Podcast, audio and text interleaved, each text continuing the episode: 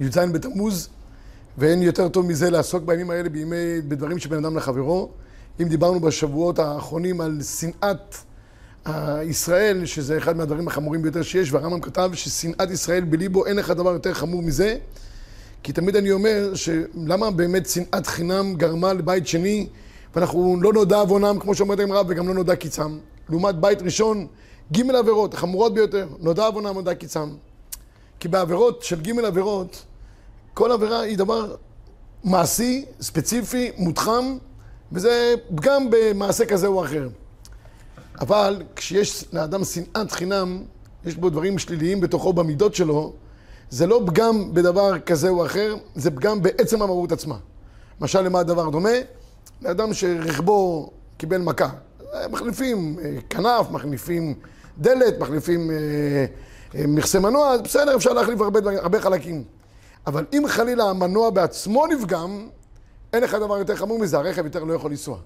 וזה ההבדל שיש בין עבירות מעשיות כאלה ואחרות, שמשהו ספציפי נפגם ברמ"ח מצוות עשה או ששם מצוות לא תעשה, או כשאדם פגום במידותיו, בטח בענייני שנאה, שנאת הבריות, קנאה ושנאה ותחרות, שאין לך דבר יותר חמור, וכשהראש מנוע פגום, אז הכל פגום, וזה מה שקרה בבית שני. המהות של כלל ישראל נפגמה בגלל השנאת חינם. ואנחנו בעזר השם, בלימוד שלנו פה בצובה מדי שבוע, בלימוד של אדם לחברו, אנחנו עם הלימוד הזה נתקן את העניינים האלה של שנאת חינם ואהבת, ולשפר את אהבת ישראל. ואם כך הרב הבית, אז בזכות הלימוד הזה, שאין דבר יותר גדול שגורם למעשה יותר מהלימוד, כי גדול תלמוד שמביא לידי מעשה, שנצליח לקרב את בניין בית המקדש, הרינו בבניינו, שמחנו בתיקונו, מתוך אהבה ואחווה, שלום ורעות. היום נעסוק, בעזר השם, בלימוד זכות. למעשה יש לנו שני חוברות בענייני לימוד זכות. אחד, היום לימוד זכות, ושתיים, וייתם נקיים מהשם ומישראל. מה העניין של לימוד זכות? אנשים חושבים שלימוד זכות זה מידה טובה. אדם, יש לו עין טובה, אז הוא רואה את חברו באופן כזה או אחר מפוקפק, הוא אומר, לא, בוא נלמד עליו זכות, למה לא? רבותיי, ללמד זכות זה מצוות עשה מן התורה. כך אומרים רוב הראשונים. כתוב בפסוק, בצדק תשפוט עמיתך. התשפוט הזה בראשונים מופיע בשני מובנים. או תשפוט במובן של שופט שצריך לשפוט, אז הוא צריך לשפוט בעין טובה, מה זאת אומרת? שאם יצאו מלפניו שני בעלי הדין, אפילו שהם יצאו אה, בעלי חוב, הוא רואה אותם כזכאים, מסתכל עליהם בעין טובה גם לאחר מייסה, זה נקודה אחת, אבל גם הראשונים הרחיבו את זה לכל אדם באשר הוא. כל אדם הוא שיפוטי. כל אדם מסתכל על האחרים ושופט אותם, האם הם כאלה או כאלה. אומרת לך התורה, אתה, כל אחד ממך, אם אתה רואה דבר שהוא מוזר אצל חברך ונראה לך שהוא לא, לא כדבעי, בצדק תשפוט עמיתך. תטה את הדין לצד צדק, לקו, לקו זכות. ככה בכל אופן אומרת הגמרא מסכת שבועות, בצדק תשפוט עמיתך ודן את חברך לקו זכות. אומר הרמב"ם, ההרחבה זה כך, אמרו יתעלה, בצדק תשפוט עמיתך, ויש בו עוד, חוץ מהשופט. וצריך לדון לקו זכות, יש בו עוד, מה? שראוי לדון את חברו לקו זכות, ולא יפרש מעשה בדבריו, אלא לטוב וחסד. תמיד הדברים צריכים להתפרש במובן היותר חיובי שיש. כך גם כתב הרמב"ם בהלכות דעות, שהחכם, חלק מזה שהחכם ניכר במעשיו, בחוכמתו, בהליכתו, באכילתו, כל הדברים שאתם בדרך חכמים, אומר הרמב"ם בסוף, ואותו חכם מקדים שלום לכל אדם, ודן את כל אדם לקו זכות. אדם בעל חוכמה, הוא יודע איך להסתכל על הדברים בצורה יותר עמוקה ולא בצורה שטחית, והוא יכול לדון את כל אדם לקו, לקו זכות. כך גם כתב ספר החינוך, ובחפץ חיים, כשהוא מביא את כל האיסורים של מדבר לשון הרע, כמה וכמה איסורים שהוא עובר בבת אחת, הוא כותב כך: ולפעמים עובר נמי במצוות עשה בצדק שפוט עמיתך, כגון שראה את חברו, שדיבר או עשה מעשה. ויש בדבר הזה לשופטו לצד הטוב ולצד הזכות או להופכו, אפילו אם היה אותו איש בינוני. נתחייבנו מן התורה במצוות עשה הזו, לדון אותו לקו זכות. אז רק לתשומת ליבנו, ראינו דבר שהוא מוזר אצל חברינו, מעורר אצלנו ספק, האם דבר שהוא חיובי או שלילי. לימדנו עליו, סליחה, לימדנו עליו באופן אוטומטי חובה, הרי שביטלנו מצוות עשה דאורייתא לפי הרבה מן הראשונים והאחרונים, שבצדק תשפוט עמיתך. הכרעה לא נכונה היא לא נגמרת רק בענייני אה, מידות כאלה ואחרות, זה גם עשה או לא תעשה שאנחנו אומרים על, על הדברים האלה. הרמב"ם, בפירוש המשניות, כתב על מי אני צריך ללמד זכות ועל מי לא ללמד זכות. אדם בכל אופן גם לא צריך להיות אה, שויטה. לא על כל אחד שאנחנו רואים דברים שהם אסורים, ללמד עליהם זכות ולהגיד שהדברים האלה חיוביים. אז הרמב"ם למעשה מחלק, סליחה, הרמב"ם, הרמב"ם למעשה מחלק את, ה, את הקבוצות באוכלוסייה לשלושה חלקים. חלק אחד אומר הרמב"ם, זה אנשים שמוחזקים ככשרים. אדם מוחזק כשר, אדם הזה יהודי, ירא שמיים, כולם מכירים אותו, הכל טוב ויפה. יש מאידך אנשים לא עלינו שמוחזקים כרשעים, הם ידועים במעשיהם הרשעים, אה, כשהם עוברים עבירות ודברים כאלה ואחרים. ויש אנשים שהם סתמים, אנחנו לא מכירים אותם. אנשים שחיים סביבנו, אנחנו לא יודעים, נראים אנשים טובים, אנחנו לא יודעים מה באמת טיבם ומהותם הפנימית. כאן למעשה עיקר המבחן, אומר הרמב"ם, של בצדק תשפוט עמיתך. כשמדובר על אדם שהוא צדיק ומוחזק כטוב, כמובן שחובה עלינו ללמד עליו זכות. הגם שיראה לנו מעשה שהוא עושה, שהוא מעשה שלא ייעשה, פתאום לקח משהו שנראה לנו, הוא לוקח דבר בלי רשות, או אומר משהו, אנחנו בכל המקרים האלה אומרים, מסתומר הוא יעשה את הדבר כהלכתו ולא יעבור על העבירה. זה לימוד זכות הפשוט. אדם שהוא מוחזק, כמו שאמרתי, כרשע, אומר הרמב"ם, רשע, פרסמו מאסר. אחר כך ראינו אותו עושה מעשה שראיותיו כולן מורות שהוא טוב. ובוצעת אפשרות רחוקה מדרון לרע, צריך לשמר ממנו. אבל אם הוא מוחזק כרשע, אתה יכול למד זכות. אבל אם איש הוא איש שאתה לא יודע, שהוא נקרא בלתי ידוע, והרבה אנשים הם בלתי ידועים חייהם, המעשה נוטה אל אחד בשני הקצוות, צריך בדרך המעלה שידון לקו זכות. איזה משני הקצוות שתהיה. יש לך אדם שהוא נראה לך שקול במעשיו, לטו ולמוטב. ואתה לא יודע בדיוק מה, מה מעשיו, כאן התורה מחייבת אותך בעיקר, ודן את כל אדם לקו זכות. תגיד מסתומר, הוא עשה מעשה, הוא אמר ככה, הוא עשה ככה, ועשה את זה על פי דין. אל תדון אותו לקו, לקו חובה. אני אומר, אנשים שאלו אותי, מה זה לקו זכות? האם זה במחשבה, בדיבור מעשה? נראה לי לעניות דעתי שקודם כל מדובר במחשבה. קודם כל תחשוב עליו טוב. ברגע שאתה מתחיל להתבשל ואתה אומר, פשש, תפסתי אותו, יש דבר פה שנראה מוזר, לאן הוא נכנס, מאיפה הוא יצא, מה הוא עשה כך וכך, הרי שכבר במחשבתך, הדבר הזה מהר מאוד יגרור גם שתדבר עליו באופן שלילי, וגם, הרבה פעמים אדם גם יפעל על פי מחשבותיו ודיבוריו. אם הוא חושב שהוא אדם שלילי ומפוקפק, שעושה כל מיני מעשים שלא יעשו, מחר מחרתיים ישאלו אותו על שידוכים לילדים שלו, הוא כבר הכריע, בן אדם הזה אדם שלילי. מסתום גם משפחתו משפחה שלילית. שואלים אותו לגבי קבלה לעבודה. אדם שלא מלמד זכות, יש לזה השלכות מרחיקות לכת בתוצאות הקשות שיכולות להיות כלפי האדם. זה לא רק עניין שיפוטי של רגע, אני חושב כך או אחרת, אני אומר, מסתומי הוא עשה בסדר ועל פי ההלכה. כל דבר כזה מוביל בסוף לדברים מעשיים הרי אסון לפעמים על האדם. לכן כשהתורה מחייבת אותנו ללמד זכות על האדם, זה המכלול השלם בכל ההתנהגות כלפי אותו אדם. במחשבה, בדיבור על אותו אדם וגם במעשה. מאיפה אני לוקח את זה שזה ההגדרה? כי ראינו כבר באהבת ישראל, בחוברת שלמדנו, החוברת הראשונה, שעסקנו באהבת ישראל, הפוסקים מציינים שאהבת ישראל נוגעת לגימל דברים. מחשבה, דיבור ומעשה. אתה חושב טוב על האדם, אתה מדבר עליו טוב, ואתה גם עוזר לו באופן, באופן אקטיבי, באופן כזה או אחר, כמו שציין הרמב"ם. על אותו משקל בדיוק, עניין של לימוד זכות. זה, לעומת זה, ממשיכים את אותה הגדרה, איך אנחנו מלמדים זכות בפועל. וכאן, אני רוצה לגעת בנקודה שמעניין מאוד, שמביא אותה הרשב"ץ, במגן אבות הרשב"ץ, ושם על, המשנה שאומרת, הווה דן את כל אדם לקו זכות, מביא שני מקרים מאוד מעניינים. שבצד החיצוני שלהם הם נראים נוראים ביותר. אבל לימוד הזכות גרם למהפך בחשיבה ובהסתכלות על אותו אדם. מביא את הסיפור הראשון בגמרא מסכת שבת, מעשה בחסיד אחד, שפדה ריבה אחת והשכיבה במרגלותיו. פדה איזה בחורה, פדיון שבויים, עשה מעשה נפלא, אבל אחרי המעשה הזה, בו ברגע נראה שהוא הרס את כל העניין, השכיב אותה למרגלותיו. שהיה חושד שם יש בתלמידיו מי שאינו הגון, פחד מהתלמידים. אז הוא, כדי להציל אותה, מחר בבוקר, ירד וטבל מפני שראה קרי לתורך הדרך. ותלמידיו תנו לקו זכות. קראו את כל הסיפור כולו, נורא ואיום.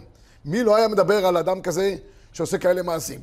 גם אה, פודה את הריבה ולאחר מכן משכיב אותה במרגלותיו. לא זו אף זו, מחרת בבוקר, סליחה, הוא עוד הולך למקווה לטבול אה, לטומאתו. נו, יש כאן השלמת מהלך לראות האדם באופן שלילי. ובכל אופן דנו אותו תלמידיו לקו זכות. זה העניין, אתה נראה לך מעשה הכי שלילי, אבל האדם מוחזק כאדם צדיק, חסיד, הוא בעל מעשים טובים. כאן הגדלות של האדם לחפש איפה נקודת הזכות שלו בכל אופן. עוד סיפור אחד מביא המגן אבות, וכן שנכנס רבי יהושע בן חנניה אצל מטרוניתא, חלש צפיליו, שלא להיכנס במקום טומאה, ונעל הדלת בפניו, כדי שלא יתגלה הסוד שהיה רוצה לדבר עימה. ויצא וטבל מפני שניצץ צינורה מפיו עליו. מה שקרה, נכנס רבי יהושע בן חנניה, סגר את הדלת אחרי אותה אישה שהוא רצה לדבר איתה על עניינים חשובים, ואחר מכן הוא הלך לטבול. הטבילה הייתה בגלל סיבה אחת. יש דברים שהם אה, אה, גורמים על ידי התזה של האדם, זה מקרא בגמרא, כחוב וניאו. אדם שחולה, ב, ב, לא עלינו, בקורונה, והוא מתיז על האחרים, על פי הפויסקים זה נחשב כמזיק. על ידי כחוב וניאו, מה שבא על ידי רוק, על כל מיני אה, דברים. אותו דבר יש גם בענייני טומאה. טומאה וקורונה הולכים כנראה ביחד. הוא חשש שמא משהו ניתז ממנה עליו, הלך מפני קדושתו לטבול. וכל התלמידים רואים, הוא נכנס פנימה לתוך בית, סגר את הדלת עם איזה מטרונית אחת, לאחר מכן הולך לטבול. תגידו לי, מה צריך יותר מאשר לחשוד באותו אדם? ובכל אופן, דנו אותו תלמידיו לקו זכות. וכן מעשים אחרים שהיו קרובים לדון לחובה. ובדרך רחוקה דנו אותם לקו זכות. זה הרעיון של קו זכות. גם בדרך רחוקה, תהיה יצירתי לחשוב איפה הפעולה החיובית שהוא עשה. והזהיר זה החכם, כי בזה תתקיים החברה בין החברים. אנשים שכל היום חושדים באחרים, וגם חיים באווירה כזאת, שכל מעלתי זה בגלל חסרונו של האחר. הנה, ראיתי אותו ככה, תפסתי אותו ככה, הוא נראה ככה, ואז מילא הוא גם נבנה על חורבנו של האחר, אין לך חורבן חברתי יותר גדול מהדבר הזה. זה יוצר את כל הצורה העכורה בחברה בריאה. וזה חבל, וזה הורס את כל העולמות כולם. לכן צריך להיות יצירתי, איך לדון את כל אדם לקו, לקו זכות. וכאן יש גמרא ידועה לכולנו במסכת שבת, אבא ריש לקיש, החושד בכשרים לוקה בגופו. נכתיב אצל משה רבנו ואין לא יאמינו לי. וגלי כבי קודש הבריאות. קודש ברוך הוא ידע שעם ישראל כן יאמינו. קודש ברוך הוא אמר לו, הם מאמינים בני מאמינים. אתה, משה רבנו, אין סופך להאמין, שנאמר אצל משה רבנו, יען לא האמנתם בי. ממאי דלקה דכתיב, ויאמר השם לעוד, אבנה ידך בחיקך. שאלתי את עצמי, למה החושד בכשרים לוקה בגופו? למה שלא ילקה בנפשו? שילקה בנפשו. יש לו בעיה, שיהיה לו דיכאון מזה שהוא חושד בכשרים. כי החושד בכשרים גורם מצב לחורבן החיצוני שלה. יש פה משהו חיצוני שנעשה על ידי האדם, זה גורם חשד. האדם לא מסוגל לתפוס את הדברים בעומק ולהיכנס לפני ולפנים, אלא רואה את הכל באופן חיצוני. גם, גם הוא מקבל מידה כנגד מידה, הוא לוקה בגופו. הכוונה היא בצורה החיצונית שלו ובצורה הפנימית שלו. כמו שאתה לא יודע להיכנס לעומק ולשפוט הכל באופן פנימי יותר, אלא באופן חיצוני, והחזות היא זו שקובעת לך איך שאתה נראה בחוץ, זה העוון שלך. הדבר החיצוני, זה מה שהאדם באמת לוקה. מידה כנגד מידה. אדם צריך להיות טיפה יותר בעומק. מאשר, יותר מאשר מהר לשפוט אדם ולהחליט בדיוק, ממיד לחוץ את גורלו. תתבונן רגע, תחשוב, אולי תלך לברר אצלו מה קרה. שאל אותו לפני שאתה כבר מפיץ שמועות רעות ודברים שליליים. חורבן החברה כולה. מכאן, אומר הכלי יקר, זה מה שקרה אצל מוישה רבנו. מוישה רבנו, בגלל שהוא חשד בקשרים על עם ישראל, בגלל זה הוא גם לא זכה להיכנס לארץ ישראל. אומר הכלי יקר, ועל פי פשוטו הוא שלקה בצרעת, בכל מקום נראה בעיניי, שילקה בגופו באותו חשד שחשד בו זולתו. יהיה הנחשד בו ככל הפוסל, במו פוסל. הכלי יקר אומר, זה מידה כנגד מידה. ומה שהוא חושד באחרים, בסוף יחשדו בו בעצמו. וזה העניין של לוקה בגופו. ראיה ממשה. הוא אמר, הם לא יאמינו. קדוש ברוך הוא אמר לו, אתם לא האמנתם בי. כן. אם כן, אותו אין קרב, קרב קיצו. כי מאחר שאמר ואין לא יאמינו לי, גרם רעה לעצמו, שנכשל במה שנאמר, יען לא האמנתם בי. ועל ידי זה נכנסה עליו מטעם זה שאמר, אין קרבו ימיך למות. אז הכלי יקר משייך את כל התוצאה הישירה שיש בין האדם שחושד באחרים, כל הפוסל במומו פוסל, כנראה שבעצמו יש את הדבר הזה ונוח לו שזה נמצא גם אצל אחרים, אולי צרת רבים חצי נחמה כמו שהעולם נוהג להגיד, ובסוף מידה כנגד מידה הוא בעצמו ילקה באותו דבר. אנחנו רוצים, אם, אם לראות דבר שלילי וזה דבר שהוא גורם לחורבן ונחיתות קומה של האדם, של כל החברה כולה, אז אני רוצה להביא פה סיפור, סיפור אה, נפלא ביותר, שהוא אחד הסיפורים הנפלאים בש"ס, לעניות דעתי, על אבא אומנה. גמרא מסכת תענית מספרת על אבא אומנה שהיה מקבל שלמה ממטיבתא דרקיע כל יומא. לאביי כל מה ליומא דשבתא ולרבה כל מה ליומא דכיפורא. זה מה שקורה פה בגמרא. מה מספרת? על יהודי שהיה אבא אומנה מקיס דם, רופא לצורך העניין. והוא היה מקבל שלמה מנשמיה כל יום. כל יום, עכשיו אני מבין למה עשו אס.אם.אס בעולם, היו מקבל אס.אם.אס, שלום פה, מטיבתא דרקיע, ישיבה של מעלה, החלטנו לשאול בשלומך, מה, מה קורה איתך? כל יום.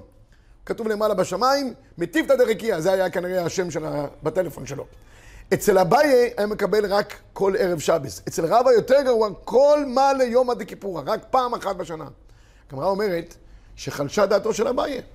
יכול להיות, אני ראש ישיבה כזה חשוב, מפיץ תורה ברבים, מגדולי האמוראים.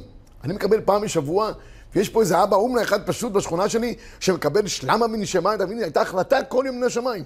היה מטיבתא דרקיע, ישבו כל בוקר, דנו ישיבת ממשלה של, של הקדוש ברוך הוא, אמרו, לאבא אומנה מגיע, שולם עליכם. איך אפשר להבין את זה? מאמר המוסגר, אני אומר לתלמידים תמיד, מה היה מעלתו של אבא אומנה? הוא היה בשני דברים מצליח להתגבר על יצריו. אחד, כמו אומרת, אם היה צריך לבדוק אישה, הוא לא היה חושף את זרועה, אלא משאיר אותה, ורק את החלק שבו היה צריך לבדוק, היה לו איזשהו בגד מיוחד שהוא עשה כדי להכניס את החריץ של, של המחט, כדי שלא יתגלה שום דבר. נוהג בצניעות יתרה כלפיה. יתרה מכך, כשהוא היה אה, גובה כסף, אז בדרך כלל אתה בא לרופא פרטי, אם גם אם אתה מרגיש טוב שהוא מטפל בך, אתה הולך לשלם את, ה, את הביקור, מזה אתה נהיה חולה. אתה נהיה חולה ממה נפשך, או מזה שאתה נכנס אליו כי אתה חולה, או שאתה יוצא בריא ואתה אה, יוצא חולה בגלל התשלום. אבא אומנה לא היה לוקח כסף, שם תיבה בחוץ. כל מי שרוצה לשלם, שישלם כמה שהוא יכול. אם מגיעים אליו תלמידי חכמים, לא רק שלא היה גובה מהם כסף, אלא נותן להם כסף. אז הגמרא אומרת, זה היה מעלתו של אבא אומנה. למה באמת הוא זכה לשלמה בן שמעיה כל יום? שלום, איך אומרים, אנחנו עושים עם אויבים. יש לנו שני אויבים תמידיים, גזל ואריות. נפשו של אדם מחמדתן. עם כל הזמן אדם נמצא במאבק עם שני הדברים האלה.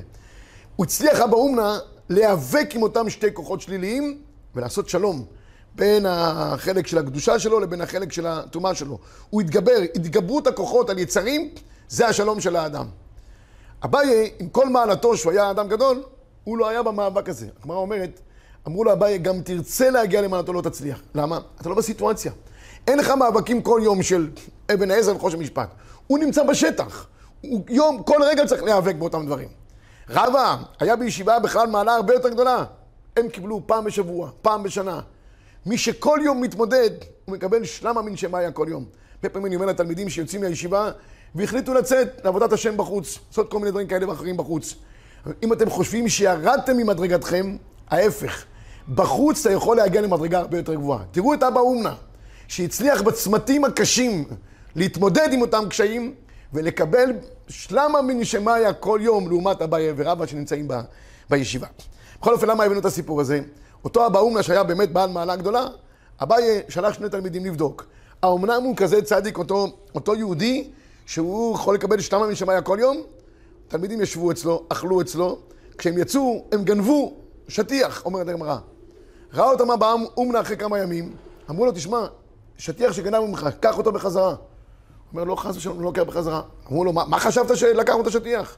לא בטוח, לא, לא, לא חשבת שאנחנו גנבים? הוא אומר, חס ושלום. אומר, בטח היה לכם פדיון שבויים, ואתם החלטתם לקחת את השטיח כדי להשיג כסף. לא שאלתם אותי בגלל סיבה אחת, התביישתם ממני. אז לקחתם את זה ואני אמרתי, מצוין, כל הכבוד לכם שלקחתם את השטיח וכולי. פש, התלמידים התפעלו, אמרו, טוב, עכשיו אנחנו לא צריכים, זה היה רק בשביל ההצגה, קח את זה בחזרה. הוא אומר, חס ושלום. כבר היה בדעתי לתת את זה לצדוקה, הצדקה לפי חלק מהראשונים מועילה במחשבה, לא לוקח את זה בחזרה. תשמעו, זה אדם בעל מעלה. עושה שלום בין כל הכוחות, ומלמד זכות בכל מחיר שלא, שלא יהיה. אז אם זה כך, זה הייתה מעלתו של, של אה, אבא אומנה, ואולי זה הסגנון הפשוט, שאין לך הדבר הכי תמוה. גנבו לך, אתה בטוח שעשו לך נזק בלתי רגיל, ואתה כבר רוצה לקצוף. קצת אבא אומנה לדמיון אצלנו, איך להתעלות מהלקוחות הפשוטים, הסטנדרטיים, הדברים היצריים, היוצאים באופן פשוט, ולהתגבר עליהם ולהגיע למעלות הרבה יותר גדולות. בכל אופן, יש עוד דבר אחד אה, אה, שאומרת הגמרא במסכת אה, דרך ארץ, זה דבר מעניין מאוד. הגם שאדם צריך ללמד זכות כל הזמן על חברו, הווה דן כל אדם, אבל פעמים שאדם צריך לחשוד. לא ללמד זכות או לא ללמד זכות זה לשפוט. לחשוד זה סיפור אחר. אני גם מחלק בסיפור שתכף אני אגיד לכם, בין לפני מייסה לבין לאחר מייסה. הגמרא, המסכת דרך ארץ מסופר שלעולם יהיה כל בני אדם לפניך כליסטים. מגיע לך בן אדם, אתה לא מכיר אותו, תחשוד, תיזהר, אל תשפוט, תחשוד ותיזהר שהוא ליסטים. הוא רוצה לשדוד אותך לגמרי. והווה מכבדן כרבן גמליאל. מה קרה? מה יעשה ברבי יהושע? שהכניס אצלו אדם אחד, נתן לו אכילה ושתייה, העלהו לגג, וכשהוא הלך לישון, נטל את הסולם מתחתיו. מה עושה אותו האיש? עמד בחצי הלילה, לא עשה תיקון חצות בחצות לילה, אלא עשה משהו אחר, נטל את כל הכלים, קרחן בטליתו, וכיוון שביקש לרד, נפל מן הגג ונשברתה מפרקתו ממנו, נשברה לו הרגל. לשחרית, בא רבי יהושע אמצעו, אמר לו, רגע, כך עושים בני אדם כמוך. אמר לו, לא הייתי יודע שנתת את הסולם מתחתיי? אמר לו, רגע, אם היית יודע שמאמש היינו נזהרים בך, מכאן אמר רבי יהושע, לעולם יהיו כל בני אדם נדמים עליך כליסטים, והווה מכבדן כרבן גמליאל. אז לכאורה מותר לחשוד בכשרים? לא חושד בכשרים. אני נזהר, זהירות מהאדם, שאני לא מכיר אותו היטב, בעסקים, לא יודע מה, בכל מיני אה, התקשרויות, להיזהר כן. לשפוט ולהחליט מהו, זה סיפור אחר לגמרי. לכן אני אומר, לחשוד ולהיזהר זה לפני מייסה. אחרי שהוא עשה איזושהי פעולה כזאת או אחרת, תלמד עליו זכות, כמו שעשה אבא, אבא אומנה. בנקודה הזאת איך אנחנו מתנהלים כל הזמן כלפי האחרים בחשדות שיש לנו, כמו שאני אומר תמיד, נוח תמיד ליצור מצב שבו אנחנו מלמדים חובה, זה נותן לנו הדרשה טובה שאנחנו בעלי מעלה, הנה הוא נפל ואנחנו לא.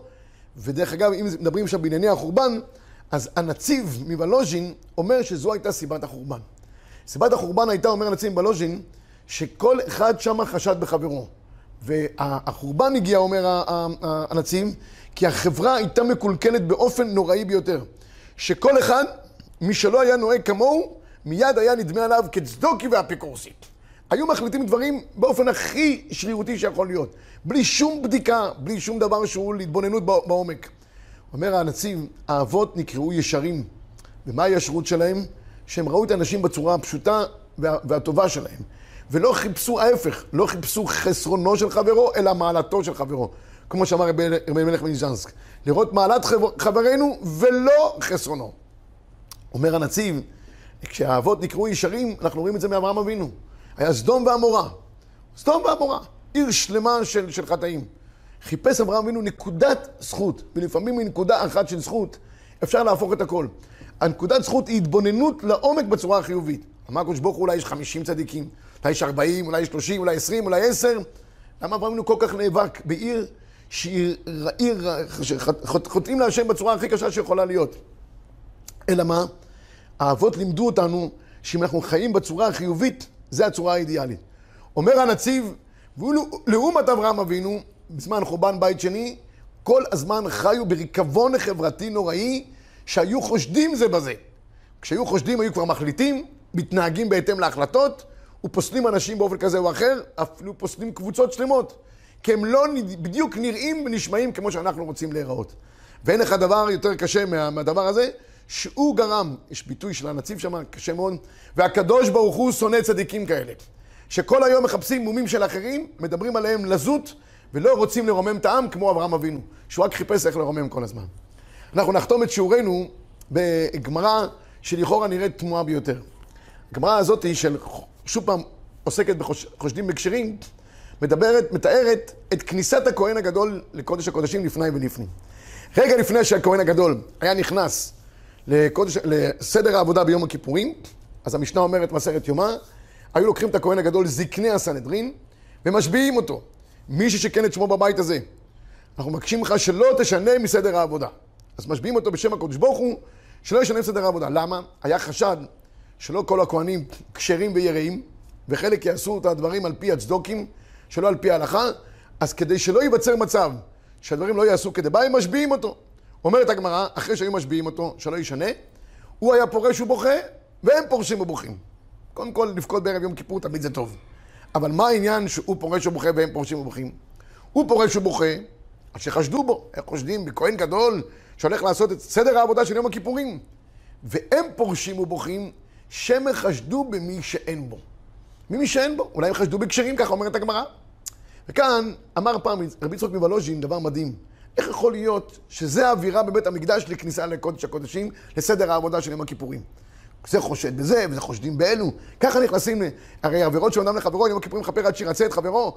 נכנסים בתוך, מתוך אווירה של, של חשד אחד כלפי השני. איך אפשר להבין דבר? אז פעם הוא סיפר סיפור בעצמו מה שקרה איתו. הוא מספר שהגיע בעשרת ימי תשובה איזה שליח מהממשלה הרוסית, שרצו להכניס את ההשכלה לישיבות ברוסיה. אז מצאו איזשהו אה, חצי משומט כזה, משהו מפוקפק. אמרו לו, תשמע, אתה יש לך דיבור עם היהודים, בטח עם ראשי הישיבות שם, לך לרבי יצחק וולוז'ין ותשכנע אותו. ואם תצליח, אנחנו עשינו מהפכה, שילמדו את לימודי הליבה. טוב? הגיע אותו יהודי בעשרת ימי תשובה לרבי יצחק וולוז'ין, יושב איתו, ואומר לו, תשמע, מדבר את כל החשיבות וכל העסק, ואחרי שהוא מדבר איתו דברים ארוכים, אומר לו יצחק וולוז'ין, תשמע, הדברים נשמעים מאוד מעניינים, צריך להתבונן בהם. אני חושב שאולי תשב פה כמה ימים, ואחרי יום כיפור נקבל החלטה מסודרת. מה נעשה עם הרעיון האדיר שלך? טוב? ההוא כבר קיבל אה, משב רוח חיובי, כבר שמע אותו רבי יצחק ולוז'ין, אפילו אמר שהוא צריך להתבונן בדברים, אולי אפילו יקבל אותם בסופו של דבר. פילה. הגיע אותו יהודי משומד עם, רבי יצחק ולוז'ין לישיבה בליל יום הכיפורים, כדרכם של ישראל, לפני כאן נדרי, עמד רבי יצחק ולוז'ין כדי לתת מוסר לעם לקראת יום הכיפורים. בדרך כלל כל שנה, נותן להם דברי כיבושין, ככה מעורר את הלבבות, לעשות תשובה שלמה. אבל הפעם הוא פתח את התחושה שלו בגמרא שציינו עכשיו, במסכת יומא. הוא אומר, רבותיי, איך יכול להיות שנכנסים ליום הכיפורים מתוך חשד הדדי? הם חושדים בו, הוא חושד בהם, הוא פורש, במוחה, הם פורשים ובוכים. איך אפשר להיכנס ככה ליום הכיפורים? הוא אמר להם, תשמעו רבותיי, כשדברים נוגעים בפן האישי של כל אחד מאיתנו, צריך להיכנס בצורה הכי חיובית שיכולה להיות. אבל כשהדברים נוגעים לכלל ישראל, ויכול להיות חורבן לכלל ישראל, מפעולה כזאת או אחרת, פה כבר אין חשבונות של ערב יום הכיפורים במצב אחר. ואין חשבונות אם חושדים או לא חושדים. מה שנוגע לנשמת האומה, זה אנחנו יכולים לחשוד. מה שאנחנו נוגעים בפן הפרטי, זה כל החושד, לכן האדם הבא דן את כל אדם לקו זכות. את חברו באופן הפרטי והאישי לקו זכות. אבל כשישנם תופעות שפתאום משתרשות בעם בצורה לא רגילה ולא נכונה ויכולה לעשות הרס בעם, שם אין את הדין של החושד בקשרים לוקה בגופו. אם צריך שם להתריע בפני הדבר הזה ולמחות, צריך למחות ואין חשבונות. הוא אומר, נכנס פה הכהן הגדול לסדר העבודה. סדר העבודה זה לא עניין פרטי של הכהן הגדול, זה עניין שייך לכלל ישראל כולו. אם יצאו זכאים בדין או חלילה הפוך. במצב כזה אנחנו צריכים להיות בטוחים שהעניין של הכלל הוא מתוקן לגמרי. והוא חידש ואין פה את הדין של החושד בקשרים לוקה בגופו. חושד בקשרים זה בפן הפרטי, לא בפן הכללי והלאומי. לכן, היו עושים את כל המהלך הזה בערב יום כיפור, ואפילו שקצת היו נראה שחושדים באדם כשר, בכל אופן, כך היה ראוי לעשות מפני תיקון האומה. ובכל אופן, הוא פורש ובוכה, והם פורשים ובוכים, כן? מה לעשות? בסופו של דבר, אם מישהו עושה דבר שיש בו איזשהו סרח של מידות לא, לא, לא כדבעי, צריך תיקון. אבל אם צריך או לא, צריך לעשות.